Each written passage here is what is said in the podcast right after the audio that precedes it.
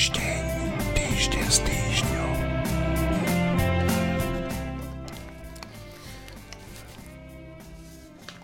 Milí priatelia, keďže náš kolega Eugen Korda sa ešte stále vypeká pod egyptským slnkom a náš druhý kolega Juraj Petrovič má povinnosti mimo Slovenska, dnes budeme diskutovať o udalostiach uplynulých dní vo Štvorici. Martin Mojžiš, Tomáš Zálešák, Štefan Hryb a moje meno je Marina Gálisová. Nech sa vám príjemne počúva. Dejú sa rôzne, aj nemilé veci, ale toto je milá správa. Zdeno Chára zabehol bostonský maratón, bežal s číslom 3333, čo je odkaz na jeho dlhoročné číslo hokejového dresu 33 a dosiahol čas 3 hodiny, 38 minút a 23 sekúnd. Gratulujeme. No a kým si Zdeno Chára zabehol maratón, tak predseda slovenského parlamentu Boris Kolár si zaletel do Číny. Aj s poslancami Smerodina a Smeru a Hlasu. V pláne mal rozoberať témy ako obchodná spolupráca firiem a nie, nemal v úmysle otvárať tému ľudských práv. V Pekingu sa stretol s predsedom Všečínskeho zhromaždenia ľudových zástupcov, čo je čínska verzia parlamentu a údajne hovorili no o čom? O miery. Čo poviete kolegovia? Môže z tejto návštevy vzísť aj niečo dobré, alebo to bol len obchodný prelet za peniaze daňových poplatníkov? Štefan? Ja by som fakt chcel vidieť rokovanie e, Borisa Kolára s predsedom vše čínskeho neviem čoho, že, že teda čo, že sedia oproti sebe a predpokladám, že okolo majú tie delegácie, ako to býva na tých fotkách. A teraz čo? Že, tak čo keby sme spolu viac obchodovali? Akože, a Číňan povie, že áno, obchodujme trocha viac. Hm, dobre, a čo vy na to hovoríte? No, tak ten Tajvan, to tam asi nespomenuli, tie, tie ľudské práva to tam tiež nespomenuli. Dobre, a teraz, že výsledok čo, čo, čo je akože výsledok takéhoto niečoho? Tak dobre, Čína je komunistická krajina, kde e, akože všeludové zhromaždenie a komunistická strana asi môže rozhodnúť, že s touto krajinou budeme obchodovať, s touto nebudeme, z tejto strojárni prikážeme vyvážať alebo dovážať zo Slovenska, viem si to predstaviť, ale pomer miliardovej krajiny a 5 miliónovej krajiny je tak drtivý, že, že e, váha slova Borisa Kolára tam je nulová. Čiže, čiže dobre, tak tak vlastne aký to má zmysel. No tak ja si viem predstaviť, že e, naši poslanci, ak teda naozaj išlo iba o poslancov Smerodiny, Hlasu a Smeru, tak, že iba tí, tí ostatní akože na protest nešli, alebo neviem, dobre, tak e, si viem predstaviť, že úroveň časti našich poslancov je taká, že, že majú radi výlety že, Určite, že, zadarmo. Dobre, tak idem do Číny, to je ďaleko, je tam čínsky múr a neviem, zakázané mesto a neviem čo. Tak viem si predstaviť, že toto je hlavný cieľ. Hoci e, Česko, to je iba dvojnásobne väčšia krajina od nás, e, keď chodili do Číny Zemanovci a podobní ľudia, tak tam išlo o naozajstné obchodné záujmy, ktoré e, trocha odkláňali Českú republiku od, od jej, jej ukotvenia na západe.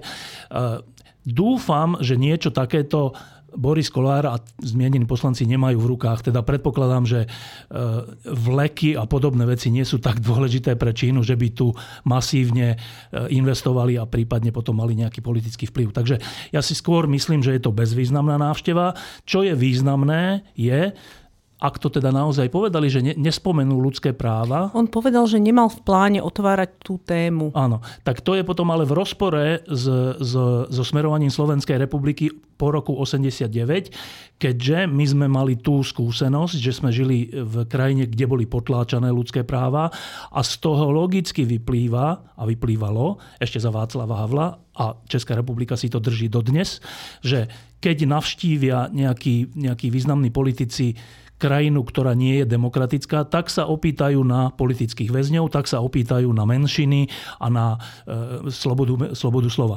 Čiže ak to nemali v pláne toto otvoriť, tak, tak by som sa opýtal, že kto robil ten plán, kto ho písal, alebo kto o tom rozhodol a, a že prečo, ho, prečo to nemali v pláne, lebo ak to, ak to teda naozaj neotvoria, tak sa podielajú na tom, že nedemokratické krajiny a krajiny, ktoré ničia opozíciu a zatvárajú nevinných ľudí, že tie krajiny sú legitimizované. Určite. Tomáš? No, mm, táto slovenská návšteva je jedna z viacerých návštev, ktoré posledný mesiac alebo viac než mesiac prichádzali do Pekingu v rôznych súvislostiach, tam sa, tam sa doslova netrhli dvere. Tam boli návštevy zo Singapuru, zo Španielska, z Malajzie, naposledy z Brazílie, samozrejme teraz aj od nás. A, a ešte aj určite som na niekoho zabudol. No a toto je... Jednak, jednak to signalizuje samozrejme nejaký záujem o e, kontakty s Čínou v tejto situácii, v akej sme, ale je to Ehm, to treba zdôrazniť pre Peking istá príležitosť. Ako aj nepriamo nasvedčili tie kontroverzie okolo Macronovho vyhlásenia nedávno. Totiž je to príležitosť masírovať, ovplyvňovať, sugerovať, ehm, presviečať, vrážať klin medzi obe strany Atlantického spojenectva. A to, to je príležitosť pre Peking aj samozrejme mm, budovať si svoju rolu, ktorú oni chápu ako sprostredkovateľa. A to si treba dať aj do súvislosti s tou nedávnou s tými nedávnymi čínsko, čínsko-ruskými rokovaniami. Toto všetko znamená samozrejme, že Čína veľmi trpezlivo systematicky mm, sleduje istú dlhodobú premyslenú stratégiu. A tu mm, si dovolím zdvihnúť varovný prst. Čínske vedenie tradične a dlhodobo uvažuje v, v, v rozmeroch dlhodobo strategických cieľov, zatiaľ čo na strane západu, na strane aj západnej Európy, aj Spojených štátov amerických, dosť často, a nie som jediný, kto si to myslí, sú tu kvalifikovanejší, ktorí si to myslia, E, dlhodobá stratégia dosť často chýba, alebo nie je jasná. Čiže, čiže dosť často je to plátanie e, vzniknutých situácií. Ale o tom by sa dalo ešte dlhšie. Samozrejme aj o stave diskusie u nás. Martin, ak teda chceš? Ja myslím, že takéto diplomatické cesty sa treba hodnotiť nielen na základe toho, čo tam zaznelo, ale aj na základe toho, čo tam nezaznelo. A z tohto hľadiska si myslím, že bola veľmi úspešná tá cesta pre Borisa Kolára, lebo som nezachytil, že by tam zaznelo, že Číňania chcú budovať vleky na Slovensku.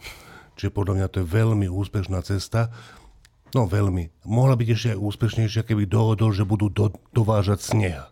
Keby som dovážali sneh, tak to už by bolo že úplne že diplomatické víťazstvo par excellence. Takto, ale stále si myslím, že je to z jeho hľadiska veľmi úspešná cesta. Ešte počkajme na spiatočnú cestu lietadlom. Dúfajme, že sa no. nedopustí vyjadrení na spôsob Macrona. No to som vlastne chcel povedať. Jednak by bolo Prepoč. zaujímavé e, počuť, čo sa hovorí v kuloároch, v osobných stretnutiach. No a technický problém, ako ustrážiť kolára, aby v slabom okamihu nevyvalil zo seba niečo nevhodné, lebo keď tomuto pokušeniu neutiekol Macron, e, prečo by mu mal utiecť Boris Kolár. Našťastie hlas Borisa Kolára na medzinárodnej scéne má trochu menšiu váhu než hlas francúzského prezidenta. Slovenskom hýbe kauza ukrajinskej pšenice. Štát tvrdí, že v mlyne Kolárovo, mimochodom nemá to nič spoločné s Borisom Kolárom, bola objavená pšenica nevyhovujúca európskej norme, ktorá mala vyšší obsah zvyškových pesticídov. No, Mlin Kolárovo protestuje, robí si, dáva si robiť ďalšie testy, kde to vychádza zase trochu inak. Ale v každom prípade cez Slovensko prúdi kamiony pšenica z Ukrajiny, keďže Rusko po začiatku svojej agresie zablokovalo čiernomorské prístavy tak, že je problém ju dovážať po mori a svet ukrajinskú pšenicu potrebuje. Táto pšenica je ale určená na neeurópske trhy, no a časť z nej sa možno zrejme údajne lacno predáva u nás, čo prekáža slovenským potravinárom. Je to však ozaj taký veľký problém, keď jednak tá európska norma sa posunula len pred pár rokmi a pred jej zmenou táto pšenica by zdravotne závadná nebola alebo je to čistý štátny protekcionizmus, na ktorom si navyše prihrievajú polievočku tí, ktorí považujú pomoc Ukrajine za zlú. Kolegovia, čo si o tom myslíte? Štefan? Podľa mňa je to zložitejšia téma. E, e, poprvé, čo sa týka tých pesticídov, tak e, samotný ten mlyn Kolárov si urobil nejakú skúšku, po ktorej hovorí, že, že to splňa ešte aj tie nové normy, tie sprísnené. Po druhé, to, že predošlé normy by to splňalo tak či tak, zase nie je argument, lebo dôležité je, aké sú teraz platné normy. Čiže ak to teraz platné normy nesplňa, tak je správne, by bolo správne to zastaviť, ale ten mlyn hovorí, že to tak nie je. Mne z toho skôr vyplýva, lebo o tom sa hovorilo už dávnejšie bez ohľadu na pesticídy, že keďže sem ide lacnejšia ukrajinská pšenica alebo obilie, alebo proste tieto produkty, tak, tak to poškodzuje našich polnohospodárov, ktorí tiež teda pestujú podobné produkty. A podľa mňa to je hlavný dôvod. Pesticídy sú bočná záležitosť. A teraz to, k tomu hlavnému dôvodu. E, tak na prvý pohľad to vyzerá čudne, že však dobre, však prečo by to nemala byť lacnejšia pšenica? No lenže my žijeme v Európskej únii, my sme členmi Európskej únie a Európska únia, čo sa týka potravín a obilia a takýchto vecí, je, je úplne, že podivný spolok, lebo e, veľká časť dotácií Európskej únie ide na, potr- na, na polnohospodárstvo. A to tak, že najmä francúzski polnohospodári si presadili, že keďže oni to nazývajú, že sú krajinotvorní a že sú, čo ja viem čo, že je to dôležité a že je dôležité zachovať tie profesie, že je dôležité zachovať vidiek a všeličo, čo je dôležité, tak je správne, že oni to síce dorábajú drahšie než povedzme z Afriky alebo z iných častí sveta, by sa to dalo dovážať a pomohlo by to Afrike a iným častiam sveta. Ale pre zachovanie Francúzska ako tak, takého, aké je, ako vyzerá, je dôležité, aby tí pôdohospodári francúzsky, a v tomto zmysle potom sa to dohodlo, že širšie, že celá Európska únia, aby dostávali vysoké dotácie. Dobre, a teraz z toho vyplýva trvalá vec, že potraviny, ktoré by sa dovážali povedzme z Afriky, sú lacnejšie, ale predpokladám, že je na ne clo, alebo nejak je urobené to, aby to sa nedá, že zakázať, ale zrejme je to nejak urobené cez clo, že aby boli teda drahšie. No a teraz, môžeme, môže sa nám to nepáčiť, mne sa to nepáči dlhodobo, už, die, už 20 rokov o tom píšeme, že prečo je to tak, že, e, že lacnejšie potraviny, mohli by sme mať lacnejšie potraviny všetci a tie dotácie alebo tie zdroje by mohli použité na užitočné veci, ktoré dávame na toto. Pričom ja chápem, že e, keď idete po Európe, po európskych krajinách, tak ten vidiek je pekný a ja si želám, aby bol aj ďalej pekný, udržiavaný a tak. Čiže ja toto nespochybňujem, že to je dôležitá vec, ale nie je to tej miery, že by sa mali masívne, veľká časť európskych dotácií dávať na toto. Navyše, keby sme od tohto upustili, tak by sme pomohli, úplne bezbolestne by sme pomohli Afrike a ďalším krajinám, ktoré z tohto žijú a dostávali by z toho viac peňazí na to, aby sa troška zmohli. Čiže, e, čiže E, ten, ten ako prvoplánovo to vyzerá, že to je krok proti Ukrajine, ale podľa mňa to nie je krok proti Ukrajine, lebo, lebo aj Polsko to urobilo, pričom Polsko je obrovský priateľ Ukrajiny, čo sa týka vojny.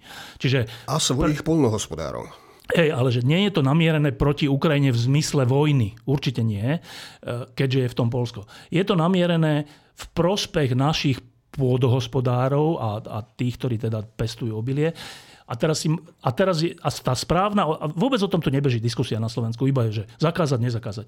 Ale správna diskusia by bola, že dobre, tak ideme, sa skú, ideme navrhovať Európskej únii, že zmeňme pôdohospodárskú politiku tak, aby také vysoké dotácie neboli. To je podľa mňa kľúčová otázka, ktorá keby sa zmenila, tak toto by vôbec nenastávalo. Toto bude nastávať dovtedy, dokým bude pôdohospodárstvo Európskej únii dotované. To nesúvisí s, s Ukrajinou, to súvisí s nami samotnými. Čiže, čiže ja by som odmietol to, že Slovensko to robí ako keby proti Ukrajine alebo Polsko. Myslím si, že určite nie. Robíme to v prospech našich pôdohospodárov a podľa mňa nerozumne. Tiež si myslím, že to nie je v od nás krok proti Ukrajine, eh, ale vidím, ako to zneužívajú v rôznych diskusiách ľudia, ktorí šíria zlé veci o Ukrajine a hovoria o tom spôsobom, ktorý úplne hraničí s poplašnou správou. A toto isté robia politici, hej, politici Smeru, politici Hlasu, ale už aj iných strán, dokonca aj KDH sa v tomto zmysle ozvalo. A to nie je dobré, keď sa šíri poplašná správa, keď sa hovorí ľuďom, že ja neviem čo, jete tu nejaký jed, alebo tak, pritom je to nezmysel pretože je to nafúknuté. Dokonca aj ministerstvo pôdohospodárstva u nás dalo vyjadrenie, z ktorého vyplynulo asi toľko, že o to zdravotnú časť námietok až tak nejde. Ale cez tú zdravotnú časť námietok sa to skúša podsunúť Európskej komisii, aby s tým rýchlo niečo robila, aby to nejako ten dovoz riešila, aby ho zakázala. Lebo ak sa to hovorí iba ako ochrana poľnohospodárov, tam tá Európska komisia nereaguje až tak rýchlo, ako keď sa jej povie, že tu ide o ohrozenie zdravia. Neviem, no ja si myslím, že je to veľmi nešťastná situácia. Martin? Uh, Jednak ja, keď som tú správu prvýkrát zachytil, tak som mal pocit, že nech je to akokoľvek, nevedel som z toho vyhodnotiť, že ako to je, či naozaj tých pesticídov je tam priveľa, prímalo, neviem čo. Ale určite som mal pocit, že sa o tom nemá písať, že to, že to bude mať presne ten charakter, že to vyvolá nejaký typ paniky alebo čoho, po prvé, po druhé, mi to príde úplne, že šialené pri tom, čo sa na Ukrajine deje a jak jej treba pomáhať, že teraz zakážeme dovoz obilia, čo je jeden z najvýznamnejších artiklov vývozných celej Ukrajiny vždy. A, a asi je pravda to, čo vral Štefan, že to, že to celé je, je proste komplikovaná vec súvisiaca s polnohospodárskymi dotáciami a k polnohospodárským dotáciám som si ja urobil podľa mňa definitívny a doživotný vzťah na Kubínskej holi, keď sme na Kubínskej holi pred veľa rokmi, 15-20, našli, že také čučoriedkoviská pokosené. A sme sa pýtali toho chatára, že prečo úplne hore nad vlekmi sú pokosené e,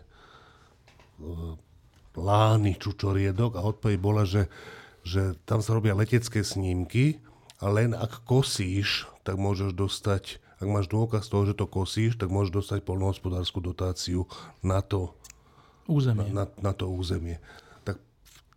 Tento fakt a ten pohľad mne ostal ako navždy determinujúci môj vzťah k polnohospodárským dotáciám. Ešte jedno upresnenie, že ten, ten, takto, že Ukrajina vyváža e, roky, roky e, obilie do Afriky a iných častí sveta a táto, tento tzv. zákaz sa netýka tranzitu, že ten tranzit cez Slovensko, to práve zdôrazňujem, že to je jasné, že to, to má pokračovať, ale má to byť zablombované, aby sa to nezneužívalo, že akože to ide do Afriky, ale v skutočnosti to ide sem. Čiže to, to není, e, to, ten, toto opatrenie neznamená, že Ukrajina jedna z mála vecí, ktoré vyváža, obile nemôže vyvážať. To znamená len, že nemá sa to robiť na území, teda nie celé európske, v tomto prípade Polska, Maďarska a Slovenska. Uvidíme, čo, čo, ako, ako na to zareaguje Brusel, ale teda nie je to zamedzenie vývozu obilia z Ukrajiny. Tomáš? Ja som trochu prekvapený tým, čo som počul, lebo som si až doteraz myslel, že máme predsa jasné postupy stanovené a jasné normy na to, ako zistiť, či je niečo závadné, nejaká potravina, alebo nie, či je niečo nad normou alebo pod normou. Takže teraz vlastne nevieme, či je to nad čiarou alebo pod čiarou. No v tejto situácii môžeme len, aj vzhľadom na to, čo tu bolo povedané o tých ekonomických aspektoch, s čím súhlasím, a to sa netýka samozrejme len Slovenska, to sa týka no, Polska vo veľa väčšej miere napríklad. Mm, to najlepšie, v čo môžeme dúfať, je, že sa to udrží ako tak vo vecnej rovine, pokiaľ sa o tom bude diskutovať a že, a že to naozaj neprerazí do nejakej boh chráň paniky. V každom prípade toto, čo sa deje, je, je v najnevhodnejšom mysliteľnom okamihu a určite to nevyhovuje Ukrajincom a bude väčší problém vysvetliť, e, prečo to nevyhovuje ani nám. Hm. Ja chcem len povedať, že naozaj tam dôvod na paniku nie je. To by asi mal byť hlavná správa z tohto, čo my tu hovoríme. Tam nie je dôvod na paniku. Tam sú rôzne aspekty, ako ste správne všetci povedali, najmä tie ekonomické. Ale dôvod na paniku absolútne nie. Pozrime sa teraz na krajinu, kde zajtra znamená už včera, či včera znamená už zajtra, už si to presne nepamätám. Ruská štátna správa sa bežne nepretrhne ani v rýchlosti, ani v efektívnosti, ani v elektronizácii svojho fungovania. No ale teraz sa úradníci v Putinlande hecli. Na pokyn z Kremľa vymysleli elektronické povolávanie brancov do boja, aby sa žiadny muž nemohol vyhnúť povolávaciemu rozkazu a už jeho odoslanie bude považované za doručenie, čo môže byť celkom tragikomické v nejakých sibírskych dedinkách, kde to spojenie asi nebude veľmi kvalitné. No je to priam revolučný krok, ale môže to byť i znak, že Rusko sa pripravuje na dlhotrvajúcu vojnu. Takže kým slovenskí priaznivci Ruska tú odušu podpisovali, že majú morálny problém s obranou vlasti, tak ich rovesníci v Rusku nebudú mať skoro žiadnu šancu vyhnúť sa útočeniu na susednú Ukrajinu, aj keby nechceli. Kolegovia, spýtam sa takto, ako dlho môže Putin ešte naťahovať túto strašnú vojnu? Môže ju naťahovať tak dlho, pokiaľ sa ruský ľud nepostaví proti a to z, z histórie je veľmi zriedkavý jav, že by sa teda postavil proti a keď sa postaví, tak je to strašne krvavé.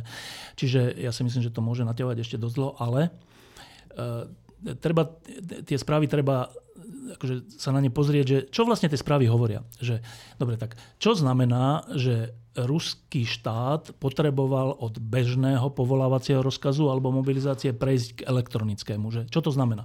Na prvý pohľad to znamená, že to je nejaká technická vec.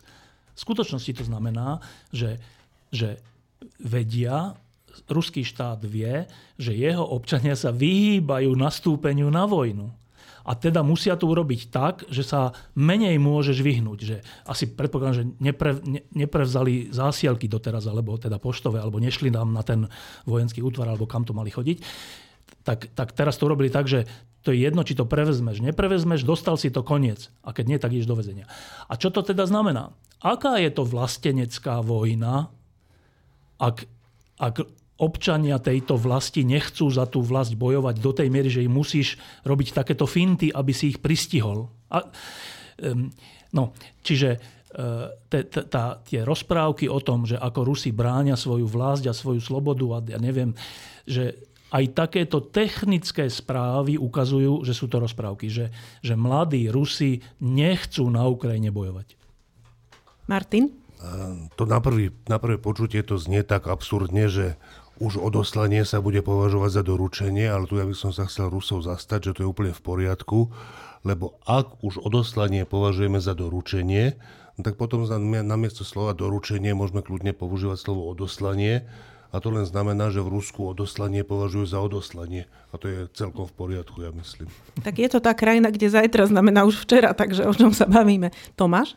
No, majú aj svoj dubový jazyk, e, svoj newspeak, ale teda som si prakticky istý, istý že uh, Rusko sa pripravuje na vleklý, vleklý nízkointenzívny konflikt. A pozor, ten vleklý nízkointenzívny konflikt ako súčasť zvolenej stratégie, ako taktika, ten nebude a nemusí prebiehať priamo na Ukrajine. On môže prebiehať na rôznych miestach sveta rôznymi spôsobmi, v spolupráci s niekým alebo v nespolupráci s niekým. Teraz aktuálne sa diskutuje o Sudáne. Upozorňujem. A Sudán to je teda súd s pušným prachom. Pušný prach to je veľmi zdvorilý výraz na to, čo, čo tam všetko je. Čiže súčasťou toho sú samozrejme aj tie hry s jadrovým vydieraním. Súčasťou toho sú aj tie špekulácie o, alebo teda plány prípadné o rozmiestnenie taktických jadrových zbraní v Bielorusku. Podotýkam ešte jednu vec, mimo, tej, mimo toho nízkointenzívneho a dlhého konfliktu možného, že Rusko má ešte jednu mm, strategickú nazvem to takto, zvláštnosť, alebo zvláštnosť, čo sa týka jeho koncepcie vedenia jadrovej vojny, ktorou sa líši od NATO a líši sa od Spojených štátov. A to je, bez ohľadu na celkový objem použiteľných hlavíc, má pomerne vyšší, rádovo vyšší počet taktických hlavíc, než má NATO k dispozícii, ktoré má veľmi nízky počet. Ono je to dané stratégiou odstrašovania. Ale, ale na to sa dá povedať, že ak, ak ja zhromažďujem väčší počet taktických e, hlavíc, tak to znamená, že, že s nimi mám nejaké plány, možno odstrašujúce alebo si môžem myslieť, že za istých okolností, kto vie, možno by sa naskytla situácia, že si môžem vystreliť niekam taktickou zbraňou na nejaké boisko alebo na nejakú koncentráciu infraštruktúry alebo na niečo podobné a že mi to prejde. Problém je samozrejme, že nikde nie je napísané a ne, ne, neexistuje nejaký spolahlivý zabezpečovací mechanizmus, ktorý by, ktorý by zabránil eskalácie obmedzenej taktickej jadrovej vojny do strategickej. V každom prípade, ale toto je jedna zaujímavosť, tu, tu je akási škára v stratégii a myslím si, že s týmto by mal Západ rátať ako jedným z možných prostriedkov vydierania pri najmenšom. Martin? K tomu, čo povedali Štefan aj Tomáš, že Štefan vravel, že tak dlho môže Putin ťahať tú vojnu, jak len bude chcieť. E, to je pravda do tej miery, že pokiaľ Ukrajinci nevytlačia Rusov z Ukrajiny. Akože potom môže tú vojnu viesť v, na území Ruska a čo neviem komu bude vadiť. E, čiže otázka je, že či, kedy a ako úspešná bude tá protiofenzíva ukrajinská, ktorá je všeobecne očakávaná. A druhá vec k tej jadrovej časti, že ja si myslím, že Rusi si proste nemôžu dovoliť uh, tam ako vôbec použiť čo najmenšiu taktickú jadrovú bombu bez súhlasu Číny. A Čína nemá nejaký dôvod nechať Rusov robiť ramená s atomovými, teda s jadrovými zbraniami a len sa tomu prizerať. Čiže Čína podľa mňa dovolí Rusom v zmysle, že povie, že nech sa páči, urobte to a my vám aj tak budeme dodávať zbrania alebo tak ďalej. Podľa mňa im povedia, že nie, Viem si predstaviť len jediný, jediný scenár, keby im to Čína dovolila, keby sa Čína chystala zautočiť na Tajvan a tiež tam použiť jadrové zbranie. V tom prípade si viem predstaviť, že by nepovedala Rusom, že nie. Ale celkovo ja si myslím, že nebezpečenstvo jadrovej vojny, ktoré sme už pred rokom považovali, že je veľmi nízke, sa medzičasom ešte veľmi, veľmi znížilo. Tomáš si chcel ešte krátko? Dobre, ja len, že ďakujem, že si tú Čínu spomenul. Tiež si myslím, že Čína nemá záujem, aby si e, Putin riskol takéto dobrodružstvo. E, pravdou je ale, je dobre k tomu už len dodať, že ten kontakt s Čínou, trochu to opakujem, ale musím, je pre Rusko, je aj pre Čínou. Čína má svoje dôvody, prečo Rusko v kritickom okamihu podržať nad hladinou v tejto situácii a to hrá do rúk proste téze, že tá, že tá možnosť e, vleklého, nízkointenzívneho konfliktu tu stále je a možno aj stúpla na základe e, utuženia vzťahov medzi Moskvou a Pekingom.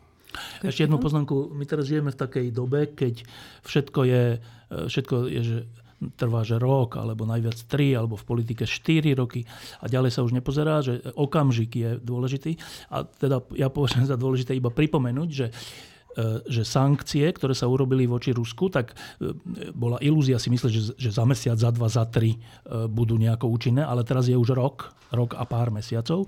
A keď, keď si človek všimne rôzne krivky a rôzne, z rôznych oblastí ruskej ekonomiky alebo ruského štátu, tak teraz začína byť problém. A teda ja si myslím, že treba stále opakovať aj dnes, že my slobodný svet, musíme vydržať. Že nemáme teraz, že no tak už to trvá dlho a, a čo ja viem, a Rusko a nechajme to tak a, a obchodujme s Čínou a neviem čo. Naopak, že teraz teraz môže, môže prísť ovocie tých sankcií, pre ktoré sme aj my si trocha utiahli opasky, hovorím trocha, veľmi trocha, ale aspoň to, ale že, že e, tá vojna môže byť taká dlhá a taká krátka aj v závislosti od toho, ako my, my, slobodný svet, budeme postupovať. A ak vydržíme, tak tým tú vojnu skrátime.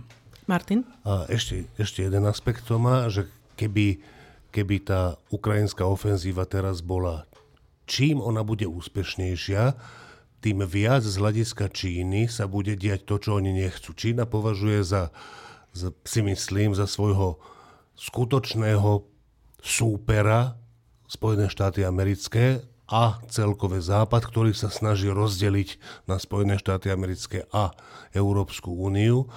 E, to sa mi zdá, že to je to, jak ten si Jinping rozmýšľa, e, že, a vôbec Číňania. To znamená, že oni podporujú Rusov v malej miere kvôli tomu, čo sú Rusi a čo nie sú Rusi, ale vo veľkej miere kvôli tomu, že majú pocit, že to oslabuje Američanov. Lenže tá vojna je veľká otázka, že nakoľko oslabuje Američanov a nakoľko oslabuje Rusov. Mne sa zdá, že za ten rok to západné spojenectvo bolo posilnené, jeho autorita stúpla a tak ďalej. Čím rýchlejšie tá vojna sa preklopí ešte tak, že vytlačia Rusov z čo najväčšieho územia, tak tým viac bude, bude paradoxný výsledok tej vojny, že Amerika a celý Západ je posilnený a jeho autorita je posilnená jeho vojenská moc je demonstrovaná a tak ďalej. To znamená, že chuť Číňanov byť na strane Rusov môže podľa mňa významne klesnúť s netriviálnymi vojenskými úspechmi Ukrajincov. Inak ja si myslím, že Čína aj preto podporuje Rusko v tom, aby nevycúvalo z konfliktu, pretože dúfa v oslabenie Ruska, paradoxne. Pretože čím slabšie Rusko vedľa Číny, tým pre Čínu lepšie. No, len aby sme sa krajinou, kde zajtra znamená už včera raz nestali aj my. Varovným signálom sú kauzy, aktuálne aj už spomínaný prípad Jaroslava Rezníka, ktorý si zrejme dával platiť školy pre svoje céry.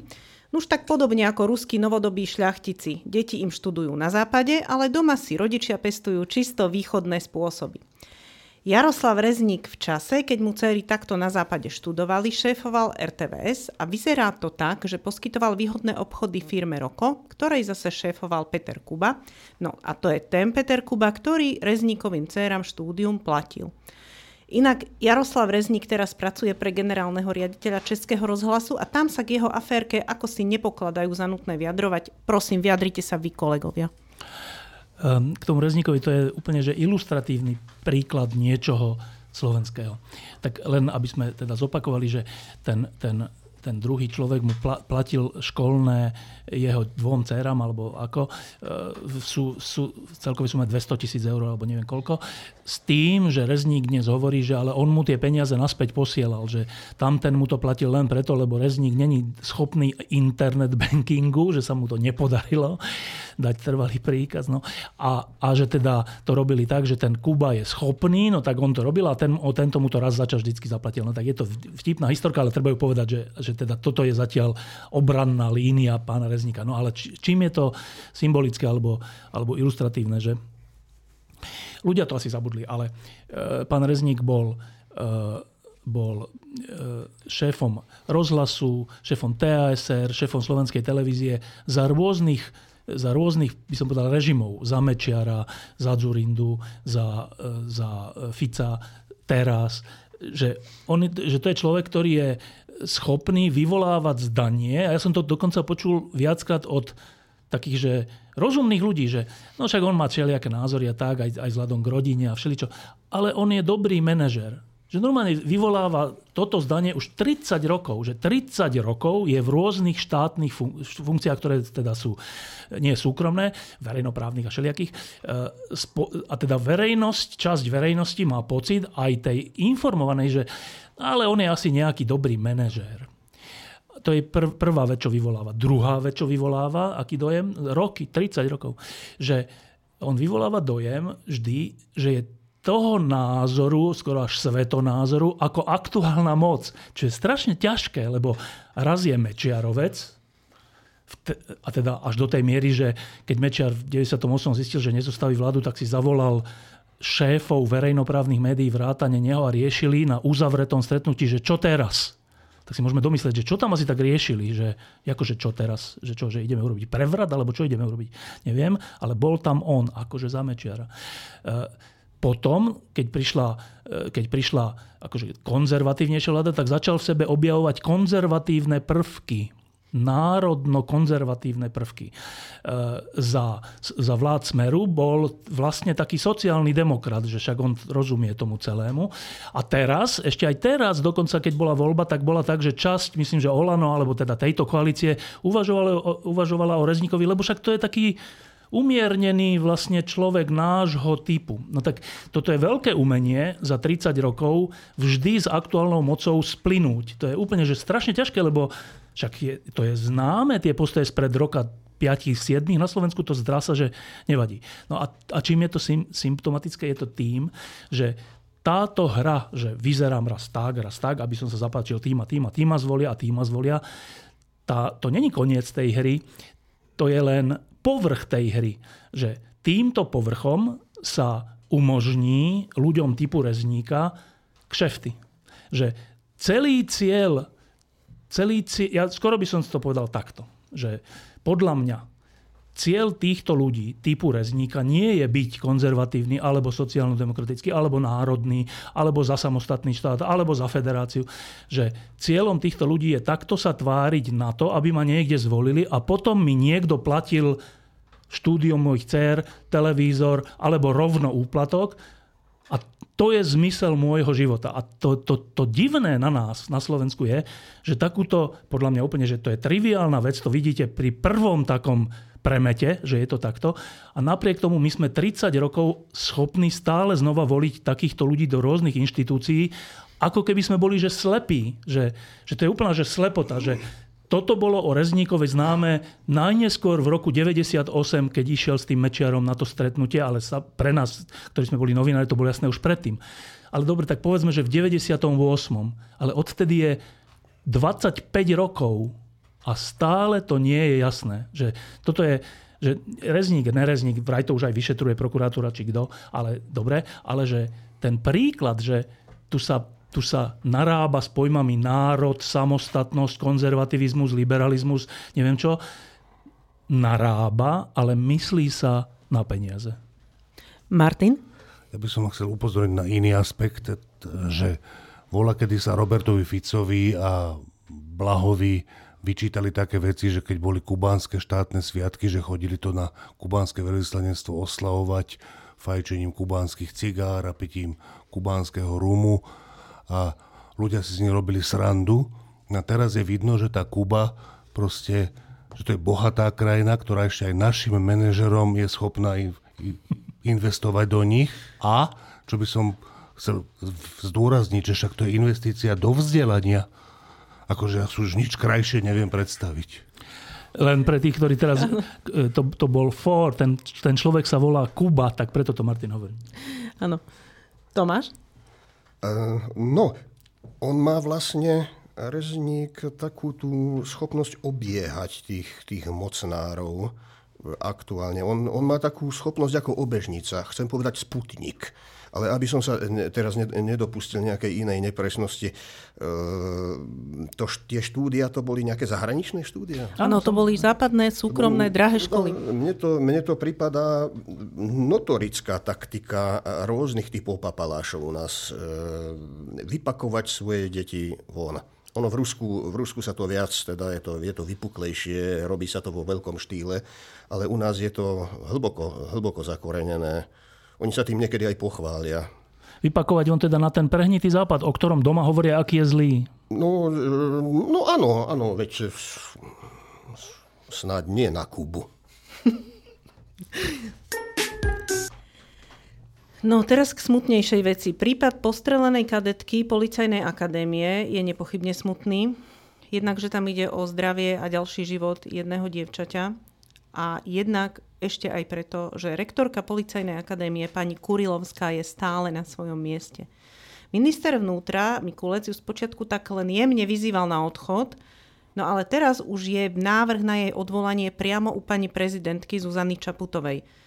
Čo myslíte vo svetle tých udalostí? Mala by ju pani prezidentka odvolať? Martin? Ja myslím, že áno, ale hlavne, že podľa mňa by sa nestala vôbec žiadna škoda, lebo Lucia Kurilovská na každú vec reagovala tak, že ona o tom nevedela.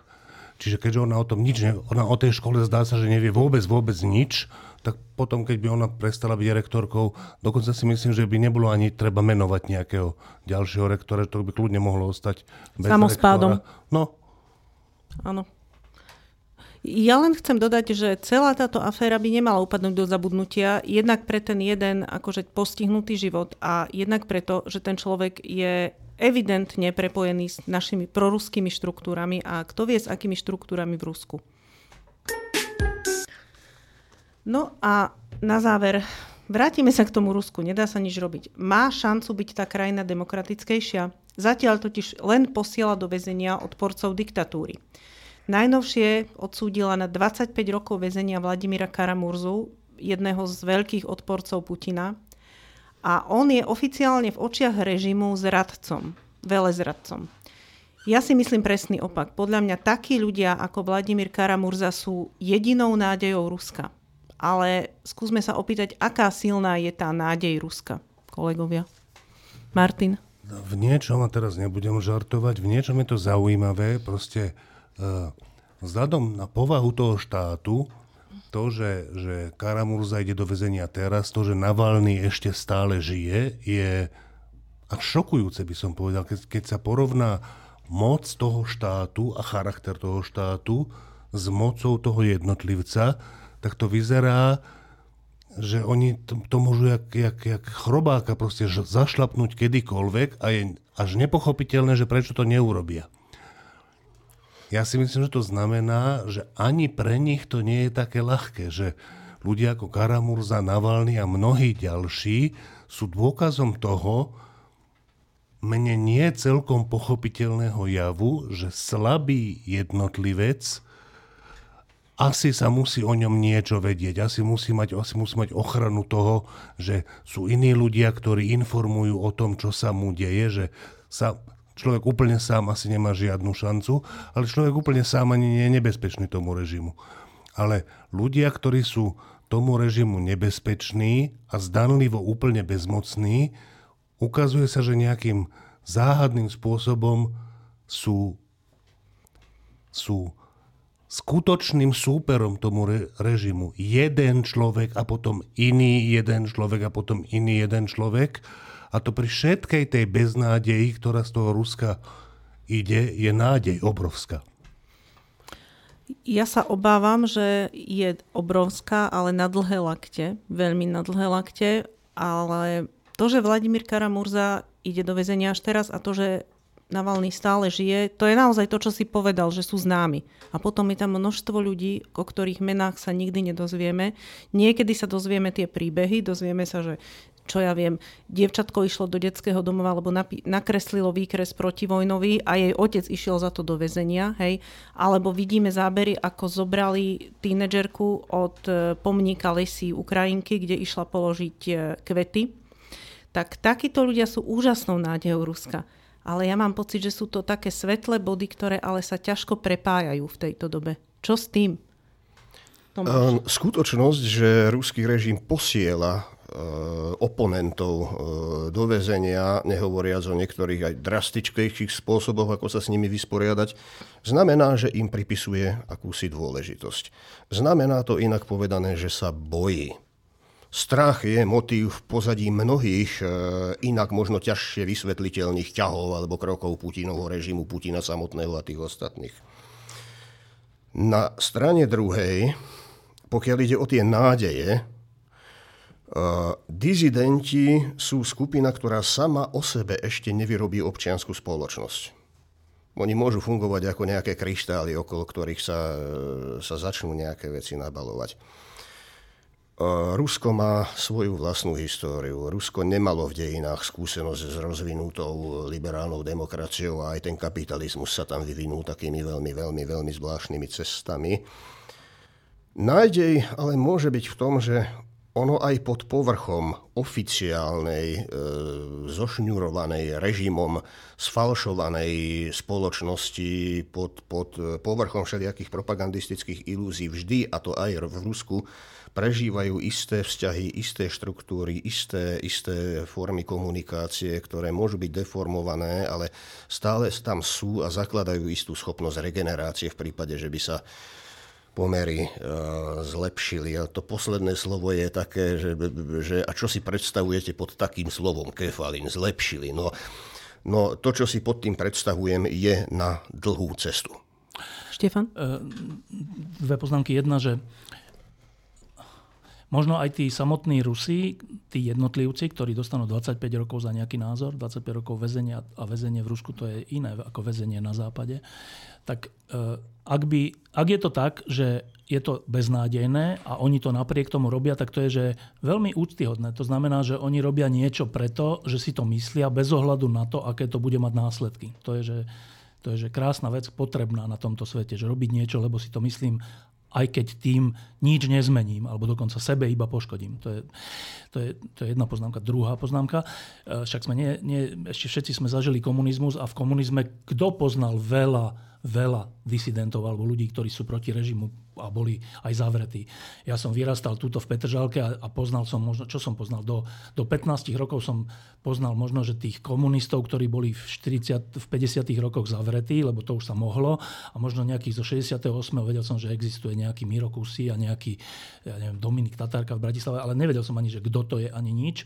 Václav Havel, to som sa dozvedel tiež, keď som mal 15, 16, 17 rokov, Karel Kryl, ale ja som nevedel o stovkách ľudí, ktorí boli e, zavlečení do uránových baní. Ja som nevedel o, o celých kláštoroch, ktoré boli pozatvárané a tí ľudia vyvezení. Ja nevedel som o tisíckach ľudí, ktorí boli vyvezení do Ruska. Čiže aj tu to na prvý pohľad vyznievalo, že beznádejný jeden, dvaja, piati urobia stretnutie na, na nejakom námestí v Prahe a čo? Je to taká, že ani správička o tom není a potom sú zavretí beznádejné. Na čo? Asi by sme dnes hovorili, že tak je to fajn, ale ne, nemá to šancu. Ale to malo, to malo, ne, že malo šancu, to bol základný predpoklad toho, aby vôbec potom vznikli nejaké, nejaké širšie zoskupenia, ktoré by e, potom v 89. sa nejak ako prihlásili. Že títo Rusi, tým chcem povedať toto, že títo Rusi, poprvé, ak je to beznádejné, tak je to o to hodné väčšej úcty a po druhé, nie je to beznádejné. Títo Rusi vytvárajú to, čo Tomáš hovoril, že nejaké kryštalizačné jadro budúceho normálnejšieho Ruska. A to je úplne že dobrá správa. Pomaly sa blížime k záveru, čiže ja by som ťa ešte, Štefan, poprosila povedať niečo o novom čísle týždňa. Ano. V novom čísle týždňa e, máme e, všelijaké zaujímavé veci. Jedno z nich je pokračovanie, myslím, že Juraja Petroviča. Pokračovanie je toho o, o najrychlejšom lietadle na svete. Veľmi zaujímavá vec. E, ale obálková téma je iná. Obálková téma je, je takáto. Asi ľudia, ktorí nás počúvajú alebo ktorí čítajú týždeň, vedia, predpokladám, že sa tu uvažuje, a ináč to není prvýkrát, že tieto voľby, čo prídu, takže to je, ide o všetko a možno už potom nebude sloboda a demokracia. Takto, ono je to troška prehnané, takto sa to hovorí skoro pri každých voľbách, lebo politici tým dodávajú tým voľbám váhu a myslia si, že kvôli tomu viac ľudí príde. Ale e, takáto diskusia nie je len na Slovensku, takáto diskusia je už roky všelikde, že ja si pamätám, že keď, keď Le Pen, ešte pán Le Pen, keď bol akože populárny, tak, tak hrozilo, že čo keď ten vyhrá prezidentské voľby, však ten má fašistické sklony a to čo bude s Francúzskom a s Európskou úniou a tak. Teraz, teraz už prešli roky, už je tam pani Le Penová s podobnou otázkou vyvolávajúcou. A nie je to len tam, v Taliansku sa dejú takéto veci, že vyhrávajú nejaké pôvodne fašistické alebo polofašistické alebo tak zo skupenia. Čiže tá otázka, že či my ako slobodný svet e, náhodou nečelíme tomu, že, e, že ten slobodný svet sa nejak oslabuje alebo dokonca si prestáva vážiť vlastnú slobodu, tá otázka nie je iba slovenská, to je že vážna otázka. No a my sme si povedali e, ešte minulý týždeň, že urobíme, že sa nad tým troška zamyslíme hĺbšie, než len tak, že áno, nie. Tak v novom týždni sme pripravili tri, tri texty. Uh, jeden je, sme napísali s Martinom Možišom, kde rozmýšľame, Martin, o čom? Uh, o tom, že či teda sloboda na svete a slobodné režimy sú ohrozené viac takými krajinami, ako je Rusko a Čína, alebo či náhodou nie sú ohrozené viac znútra. A čím? A čím? A prečo to tak je, bez toho, že by sme boli schopní my dvaja ponúknuť jak si vyčerpávajúcu odpoveď, že je to takto a preto, ale, ale myslím, že sa snažíme poctivo o tom uvažovať a, a tie veci, o ktorých to, ktoré tam píšeme, že s tým toto asi súvisí, ja si myslím, že to, že sme aspoň trochu klinec po hlavičke trafili. S tým, že na konci sa snažíme aj e, nájsť nejaké východisko, že čo by sa asi tak dalo robiť, aby sme sa o slobodu nemuseli až tak obávať. Druhý text je, je teda iba pripomeniem, že, že v 89. ešte pred novembrom napísal človek, ktorý sa volá Francis Fukuyama, ktorý je teraz jedným z našich autorov častých, e, tak napísal takú slávnu svetovú esej, že koniec dejín, kde hovorí o tom, že že tým, že komunizmus prehral a e, slobodné spoločnosti, slobodný západ vyhral, tak ten už vyhral na, ako keby definitívne a iní zaujímavý koncept už nebude môcť byť populárny. Niečo takéto. E, proti tomu napísal Huntington takú inú ese, že bude stále stred civilizácií a tak. Dobre. A teraz, čo je tá čerešnička, že v novom čísle e, tento pán Fukuyama, Francis Fukuyama, nám poskytol text. Áno, čerstvo napísaný. Čerstvo napísaný o Hovorí tam o ohrozeniach, ktoré môže pre slobodu, rovnosť, demokraciu predstavovať technológie, umelá inteligencia konkrétne. Porovnáva to s minulosťou, porovnáva to s tým, čo priniesli predtým technológie pre e, štruktúru spoločnosti. A zaujímavé je, že neprichádza k nejakým extra pesimistickým záverom. Dobre, čiže to je Francis Fukuyama. A tretí text? Tretí text som písala ja. Tam je to na základe nás, e, zistení Freedom House, ktoré nie sú už vôbec také pesimistické, hoci teda 17 rokov tá demokracia vo svete je na ústupe, tak toto je prvý rok, v ktorom vidieť zvrat toho trendu a je možné, že sa to preklopí. A potom ešte bonus, máme tam takú anketu, ktorú rozoslala som otázky viacerým ľuďom, ktorí sú veľmi dôležití vo svojich odboroch a spolupracujú s nami a je to otázka o osude demokracie. Dobre, a ešte Tomáš sa hlási? Ja, no, ja som tam vlastne sa tiež vyjadroval k tejto téme a hovoril som, že tieto štatistiky typu Freedom House sú síce dôležité a je záslužné, že sa robia, ale nemusia vždy pochytiť všetko a, a prizvukujem tam tézu, že Slobodná spoločnosť je výsledok oveľa dlhšieho vývoja, že to nie je niekoho inžinierský projekt. Čiže to je esej Tomáša e, Zálešáka? Ešte Martin? Ja by som ešte chcel upozorniť, že v tomto čísle bude posledný článok zo série Vlada Marka o pálenkách a je to o vodke a je to o polsko-ruskom spore o pôvode vodky a o tom, ako bol v Rusku vedecky vyriešený ja, mne sa celá tá séria úplne páčila, ale tak som sa nebavil na ani jednom článku, že toto je dôstojné vyvrcholenie tej série. Ak, ak, ak si predstavíte, že ako si môže vyzerať ruský vedecký dôkaz, publikácia o tom, že vodka je v skutočnosti ruská a nie polská, tak skutočnosť je ešte lepšia, nech si to predstavíte akokoľvek. Takže to, toľko k týždňu, ktorý vyjde teraz v piatok. Ďakujeme vám, že nás počúvate. Ďakujem kolegom za príjemnú debatu a sláva Ukrajiny. Herojam sláva. sláva.